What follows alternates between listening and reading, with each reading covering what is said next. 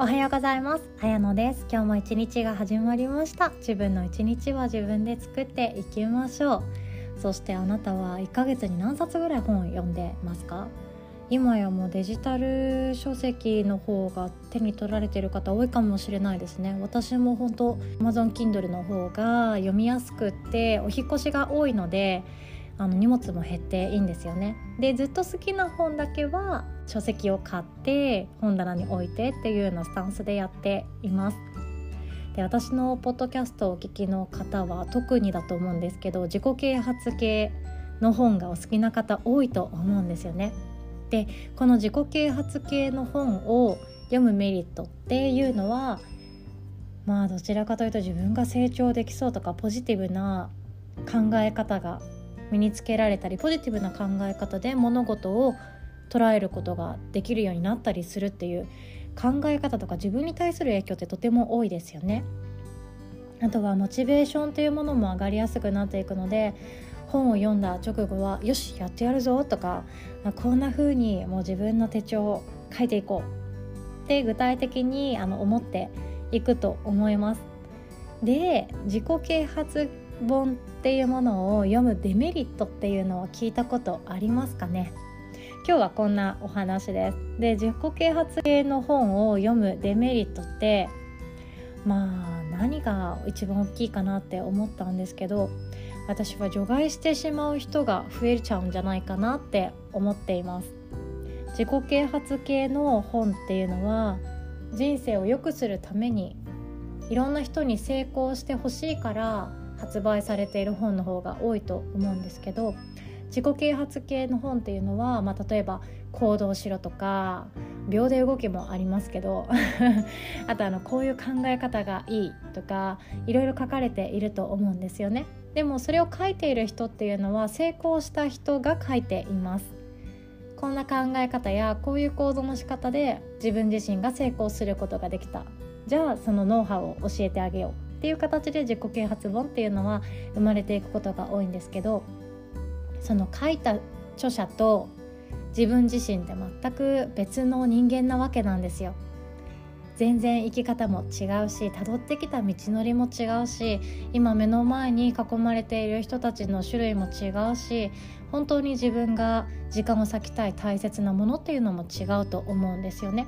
全然違う人の成功体験を元に自己啓発本っていうものをただ読んでしまって鵜呑みにしてしまうとどうなるかっていうとこの人がこうした方がいい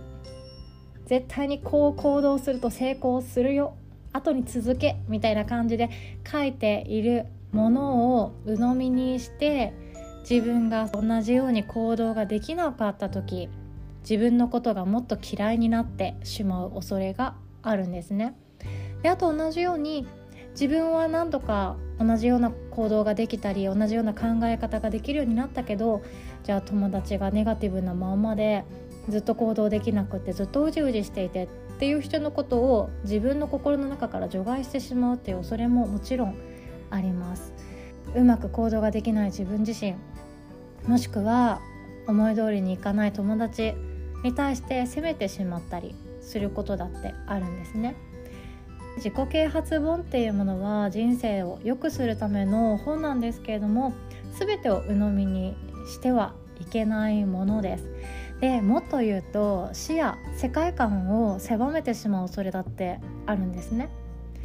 例えば、まあ、愚痴を言ってる人と一緒にいる時間ってもったいないからその人たちと付き合うのはやめた方がいいとか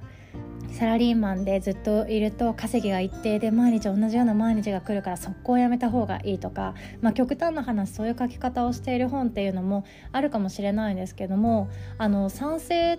かそうじゃないかってその人本人が決めることなんですね。でも自己啓発本っていうとその成功した人が言っていることなのでとても説得力もあって読みやすいがゆえに魔法にかかったりもしてしまいます。でも愚痴ばっかり話す人と付き合うことってもう無駄とか無意味とか避けた方がいいっていう場合もあると思うんですけどもその人とどう接していくかっていうのを学ぶ機会を奪われてしまう恐れもありますよね。あとはサラリーマンはすぐ辞めた方がいいって書かれていたとしてもそのサラリーマンを辞めた方がいいかもしれないけれどもじゃあどういう準備をしていったらいいんだろうとかサラリーマンにでいる間に同じようにできることって何だろう？むしろ副業で頑張った方が面白いんじゃないかっていういろんな選択肢が本当はあるはずなのにそれを鵜呑みにしてしまったがゆえにその選択肢しかないと思い込んでしまっている人ももちろんいるんですよね。本って1100円とかで買えたりもしますし私の大好きな Kindle Unlimited だったら毎月1000円ちょっととかで本が読みたい放題だっていろんな本をもう特会引っ換え読めたりもします。なので一冊の本をずっと同じこれがきっと正しいって思って読んでみるんじゃなくってまあちらちらといろんな本を読んでいろんな価値観を知っておくっていうのはとてもいいかなって思います。誰だっけな？メンタリスト DAIGO さんかな？DAIGO さんが多分言ってたと思うんですけど自己啓発本って読むとそうなれない自分自身に対してとても悲観的になったり自己嫌悪に陥りやすい書物だそうなんですね。自分が何で悩んでいるかにそれに関係する科学的な本だったり文学だったり小説だったりを読むっていう方がもっと自分にシンプルに入ってきたり自分に考える余地を残してくれるそうです。で自己啓発本にもとても大切なこと書いてますよね。なのでそこばかりを切り取って学ぶんじゃなくって科学的にこういう行動をしたら1万人の中の70%の人がうつを解消できたとか。1,000人中500人が上手に断るように文句が言えたとか。こういう断り文句を頭の中に入れておくととても使いやすかったとか。誰かの実体験をもとに統計学とか科学でしっかりと証明されているものの方が自分がまず実践しやすかったり自分という人間にアッチしているものを探しやすかったり。するそうなんですね。